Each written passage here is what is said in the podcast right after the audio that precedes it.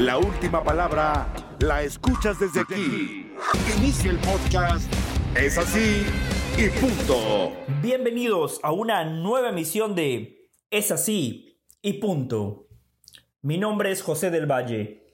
Lunes 20 de marzo, día especial porque tenemos muchos tópicos para analizar, muchos clásicos alrededor del planeta Tierra el Barcelona que le ganó al Madrid y sentenció la liga, el América que puso a Chivas en su lugar, el clásico regio donde Bucetich con el freno de mano le termina ganando la partida al Chima Ruiz gracias a un golazo de Romo. Todo eso lo vamos a analizar. Pero antes, seguramente ustedes se sorprenden porque sintonizan es así punto para escuchar al señor Hernán Pereira y se encuentran conmigo.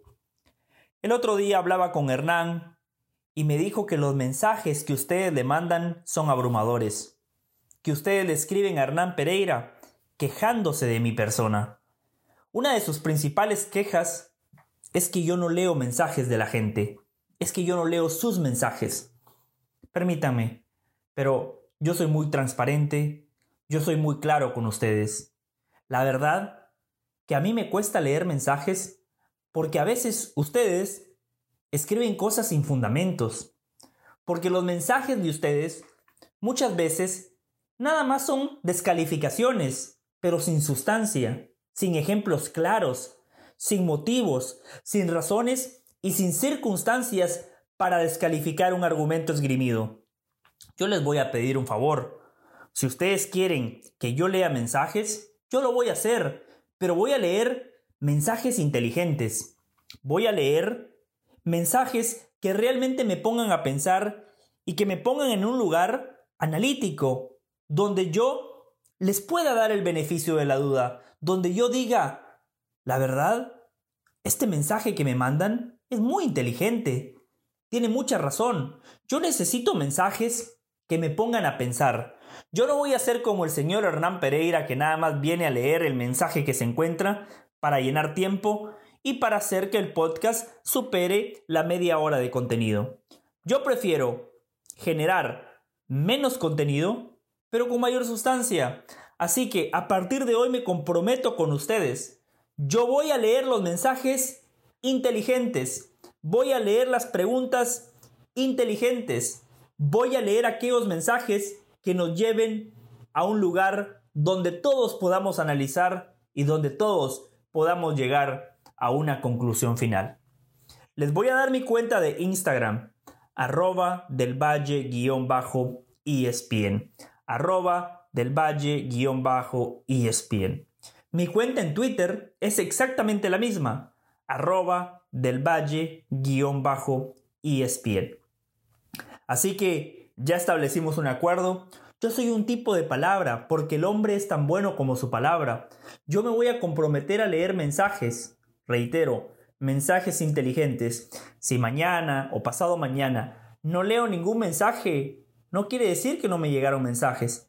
Quiere decir que los mensajes que me llegaron no cumplieron las expectativas, no cumplieron con los parámetros que hemos trazado en esta emisión de Es así y punto. Me imagino la bronca de muchos de ustedes que hoy lunes querían escuchar a Hernán Pereira. Si usted es aficionado de Chivas, usted quería escuchar a Pereira para que venga a justificar la derrota del rebaño sagrado. Si usted piensa que Ancelotti es un súper entrenador, usted quería escuchar a Hernán Pereira para que venga a pintarle una acuarela, para que venga a justificar los pobres planteamientos de Ancelotti en los clásicos, porque Xavi Hernández se lo ha devorado. Si usted quería escuchar a Hernán Pereira, seguramente quería escuchar las excusas que iba a ofrecer Pereira para disculpar otro fracaso de Rafael Puente del Río como entrenador. Los números son claros. Por eso yo entiendo que muchos de ustedes están molestos que hoy esté yo aquí y no Hernán Pereira. Pero ¿saben qué? Yo aquí vengo a decir mi verdad. Yo estoy del lado de la verdad. Y si algo tengo claro, es que la verdad al ser humano le incomoda. A usted, sí, a usted que está escuchando es así, punto. Muchas veces la verdad le incomoda. Pero bueno, prepárense, porque me van a escuchar aquí bastante seguido. Yo me he ganado un lugar aquí en esa sí punto, a pesar de sus comentarios quejándose con Pereira, a pesar de los comentarios de Pereira quejándose con los jefes de ESPN, la gerencia la tiene muy clara. José del Valle se ha ganado un espacio en esa sí y punto. Vamos a hacer la primera pausa. Al volver nos metemos en tema. Recuerden, si quieren que lea mensajes, pónganme a pensar. Escríbanme, me pueden desafiar, no tienen que estar de acuerdo conmigo, pero háganlo de una manera inteligente, de una manera educada, con fundamentos, con sustancia. Y si es así, yo voy a, yo voy a leer sus mensajes. Hacemos la pausa y empezamos a desglosar el clásico del fútbol español. Llegó la hora donde la autoridad habla. Es así y punto. Seguimos en Es así y punto. Ayer en el Camp Nou, el Barcelona enfrentaba al Real Madrid en una nueva emisión del Superclásico de España, un clásico que se ha convertido en el clásico del mundo. No hay otro partido en el planeta Tierra que genere tanta expectativa y que congregue a tantos aficionados como un Barcelona-Real Madrid o un Real Madrid-Barcelona. El partido de ayer era muy importante para los dos equipos, pero especialmente para el Real Madrid. El Madrid llegaba con nueve puntos de desventaja con relación al Barcelona. Al equipo de Carlo Ancelotti, lo único que le servía era la victoria. El empate era malo para el Real Madrid. El Barcelona, por su parte, sabía que empatando y fundamentalmente ganando, daba un golpe sobre la mesa y prácticamente allanaba el camino para ganar una liga más. El Barcelona jugaba en su estadio, con su gente, un clásico que también había generado un ambiente raro, un ambiente espeso, difícil, por el caso Negreira y toda esta nebulosa que hay alrededor del Barcelona. Encima, para agravar un poquito el ambiente, el presidente del Real Madrid decidió no asistir a la cancha, no fue al palco, rompió prácticamente relaciones, rompió con una costumbre que hay en España donde los presidentes siempre se sientan en el mismo lugar para presenciar los clásicos. Esto generó un ambiente todavía mucho más complicado. Pero el Barcelona entendió que ganando ganaba la liga. Y así lo planteó Xavi Hernández, un Barcelona que desde el principio ahogó en la salida al Real Madrid, que al minuto y medio de partido Lewandowski ya había pateado a la portería y ya había exigido a Courtois. Dos minutos después, al minuto 5, presión del Barcelona en la salida, recuperan la pelota en cancha contraria, gran pase de Busquets, cabezazo de Rafinha, otra vez Courtois. Minutos después, Rafinha recibe por la derecha, engancha hacia adentro, remate con la zurda, otra vez Courtois. No se terminaba el primer tiempo y el guardameta del Madrid ya era figura. Un Real Madrid que no se metía en el partido, un Real Madrid que no generaba fútbol y que de casualidad se encontró con un gol. Porque ese gol, como decía Roberto Gómez Bolaño, fue sin querer queriendo. Como decía Chespirito, sí, sin querer queriendo. Vinicius que metió un centro, un centro que no llevaba absolutamente nada. Araujo que desvía la pelota, agarra a Ter Stegen a contrapié y el Madrid sin merecerlo lo ganaba 1 a 0. Pero a pesar de que el Madrid ganaba, Ancelotti seguía con el freno de mano. El Barcelona era el equipo que hacía el gasto, era el equipo que tenía la pelota, también de manera entendible porque perdía 1 a 0, pero incluso antes del gol, el Barcelona era el equipo que imponía condiciones. El Madrid cada vez empezó a meter más atrás, más atrás y más atrás. Y el Barcelona era mucho más incisivo. Un cabezazo de Christensen que estuvo cerca de empatar el partido. Un Barcelona que tuvo un Rafinha que por primera vez apareció en partidos importantes. El brasileño se mostró, la pedía. Lewandowski siempre jugando en su posición de nueve, fijando a los centrales, jugando de espaldas a la portería para generarle espacios a sus compañeros, Gaby que metía, que luchaba, Frankie de Jong, Busquets, y Sergi Roberto que guardaban el equilibrio en la mitad de la cancha. Valde se soltaba por izquierda, por derecha, Araujo atacaba cuando podía, pero su principal eh, tarea era minimizar a Vinicius. El Madrid se echó tan atrás que justo sobre el final del primer tiempo, después de un par de rebotes, el Madrid que no podía despejar, un rebote le queda a Sergi Roberto y el mediocampista del Barcelona definió de manera notable. En lugar de buscar potencia, le puso dirección a su remate y el Barcelona empató en un momento clave. Justo antes de que se terminara el primer tiempo, el Barcelona había empatado el partido. Nos fuimos al descanso. Reitero el escenario. Al Madrid solo le servía la victoria. Arranca el segundo tiempo y el Madrid más de lo mismo, cediéndole la iniciativa al Barcelona, jugando nada más para Vinicius y dependiendo de que el brasileño se inspirara, que frotara la lámpara y que generara peligro. Benzema quería pero no podía. Físicamente el francés no está al 100% y se le nota. Benzema ayer no marcó la diferencia. Recién al minuto 60 Ancelotti se anima a hacer un par de cambios. Mete a Rodrigo y mete a Mendy. Se fueron Cross y Nacho. Pero no cambió mucho el Madrid. Más allá de que era un cambio ofensivo, especialmente el de Rodrigo por Cross, el equipo seguía amarrado y no se soltaba y no se soltaba. Y era el Barcelona el que seguía teniendo posibilidades de gol, que siempre se encontraba a un Courtois fantástico, el guardameta del Madrid era el mejor del conjunto merengue. Recién al minuto 75 finalmente Ancelotti se animó. Mete a Chouameni, mete a futbolistas frescos como Ceballos y Asensio, y allí el Madrid se la juega. Recién al minuto 75 el Madrid entendió que tenía que ganar el partido. Recién al minuto 75, Ancelotti se dio cuenta que era ganar o morir y a partir de allí fue un ping-pong. Atacaba el Madrid, atacaba el Barcelona. La mitad de la cancha se convirtió en una zona de transición y no en una zona de generación. Y el Madrid encontró el gol que le daba la victoria. Pero un gol que termina siendo bien anulado porque al momento del pase Asensio estaba adelantado. Les pido por favor que no sigamos discutiendo el reglamento. El fuera de juego es taxativo, está adelantado sí o no. La regla del fuera de juego no especifica si tiene que estar adelantado por un milímetro o por un metro. Está adelantado o no. Y al momento del pase, Asensio está adelantado. Esa fue la sensación, una sensación que las líneas de la tecnología lo terminan por confirmar.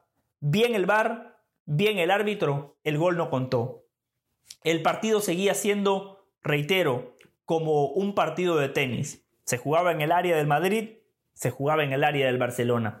Y sobre el final aparece ese gol de Kessie. Con ese gol el Barcelona ganó el partido y el Barcelona sentenció la liga. Felicidades a Xavi Hernández, que le volvió a ganar otro clásico más a Carlo Ancelotti. Felicidades al Barcelona, que entendió que tenía que ganar el partido para tener tranquilidad. El Barcelona planteó el partido para ganar. El Barcelona salió con más hambre, con más actitud y terminó marcando dos goles clave. Uno sobre el final del primer tiempo, el otro sobre el final del segundo tiempo. El Real Madrid reaccionó demasiado tarde.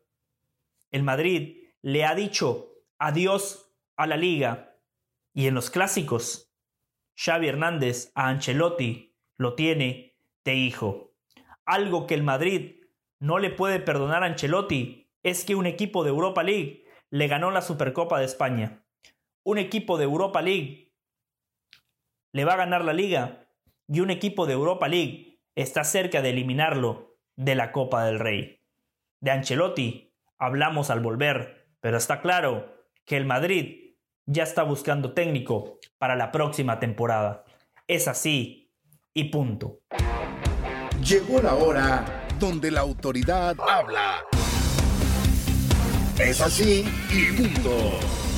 Estamos de regreso en Es así y punto. Recuerde, me puede enviar comentarios inteligentes en arroba del valle-espn.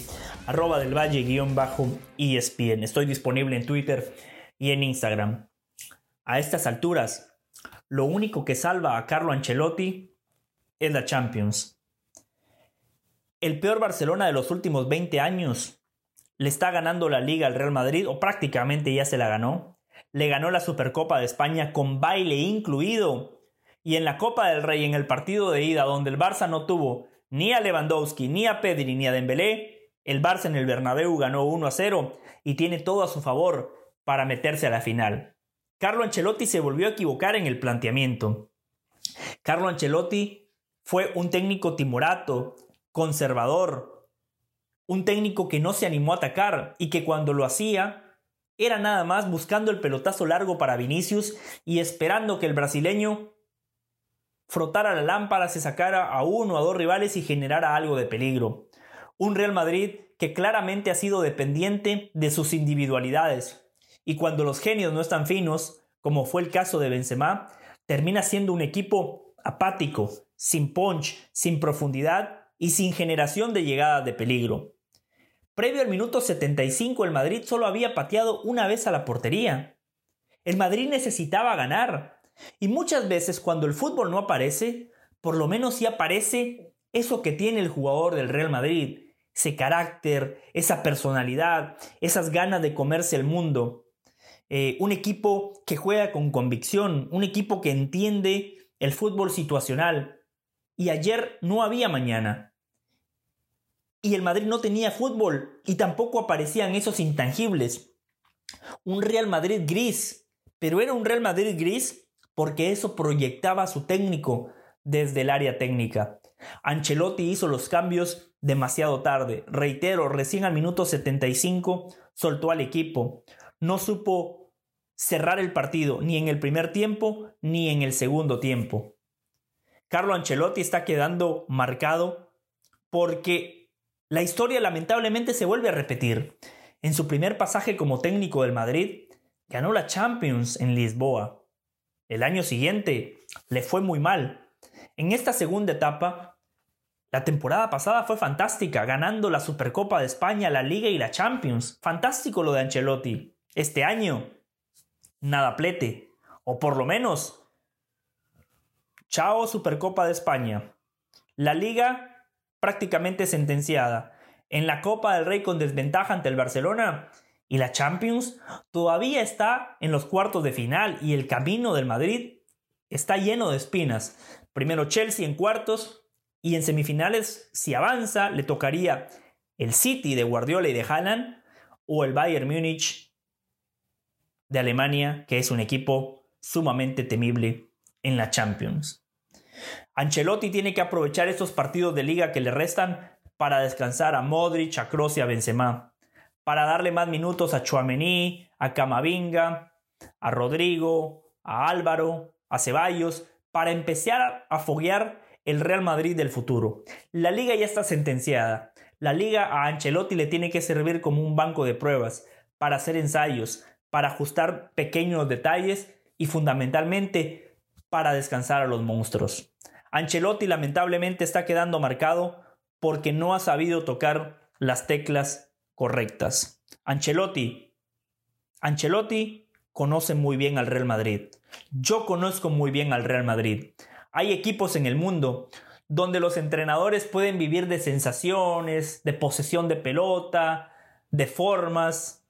En el Madrid las cuentas son muy claras.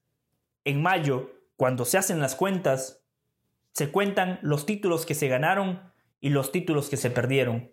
Y a día de hoy, lo único que salva a Ancelotti es la Champions, porque en el Madrid, si perdés, te vas, sin importar cómo te llames. Te puedes llamar Zidane, Ancelotti, Capello o Mourinho. Si ganás, seguís, si perdés, te vas. Y si Ancelotti pierde la Champions, el Real Madrid le va a dar las gracias. Es así. Y punto. Llegó la hora donde la autoridad habla. Es así y punto. Seguimos en Es así y punto. El sábado por la noche se jugó el Clásico Nacional de México.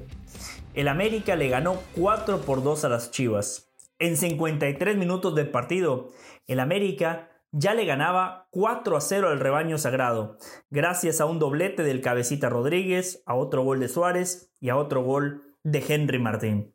Un América que desde el inicio del partido tuvo la pelota, jugó en cancha contraria y generó situaciones de gol. Arrancando el partido, Diego Valdés ya había estrellado una pelota en el travesaño. Y esa jugada era un adelanto de lo que iba a pasar a lo largo del partido. Un América muy superior. El Tan Ortiz lo planteó muy bien, porque el América terminó generando todos sus goles sobre el andarivel derecho de Chivas, en el sector donde defiende Alan Mozo.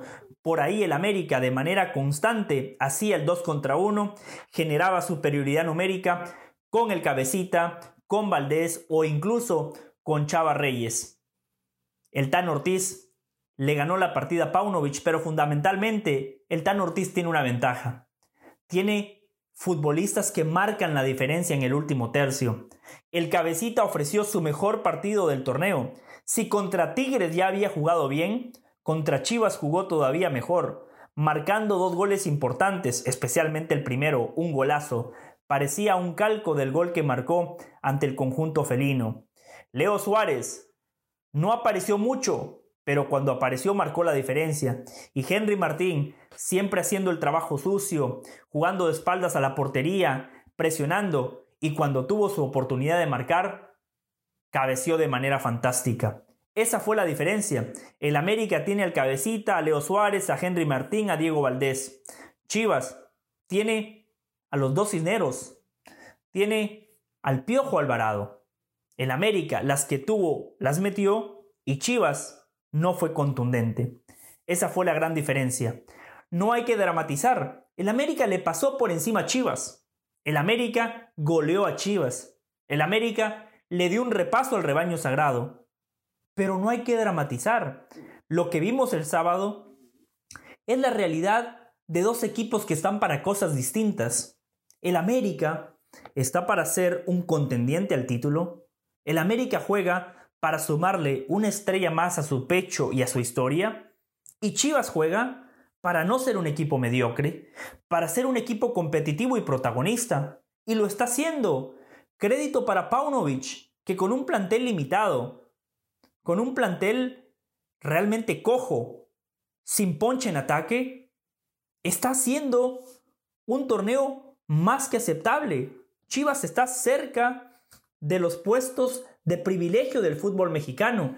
Llegó a este clásico con más puntos que el América.